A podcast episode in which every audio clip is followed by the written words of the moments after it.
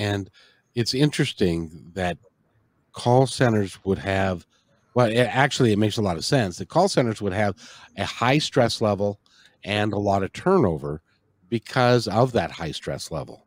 And I can only imagine what it's like to get on the phone all day, 8 hours a day, and get hung up on like a bunch and stuff. Does that happen?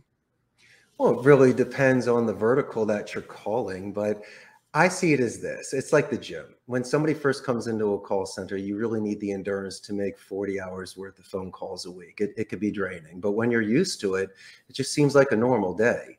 When you're on a predictive dialer, you have a much higher contact ratio than you would if you were manually dialing, which could be exhausting. But mind you this, English is their second language. They're getting a return on investment of their education. And for me, speaking Spanish, it was always stimulating for the jobs I had in the United States prior to Costa Rica. And for them, once again, they found it enjoyable.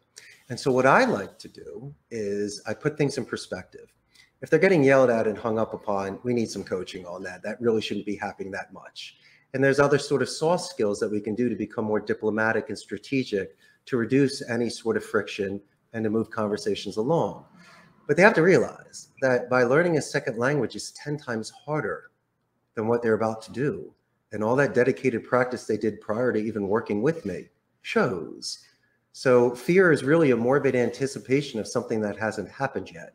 So if I can properly onboard them, prepare them, and give them that support, a lot of what you had mentioned earlier pretty much gets eliminated. And once again, there are certain soft skills that we can do on the phone to eliminate any sort of cursing and frustration. Now, naturally, clients could have questions and they need clarification.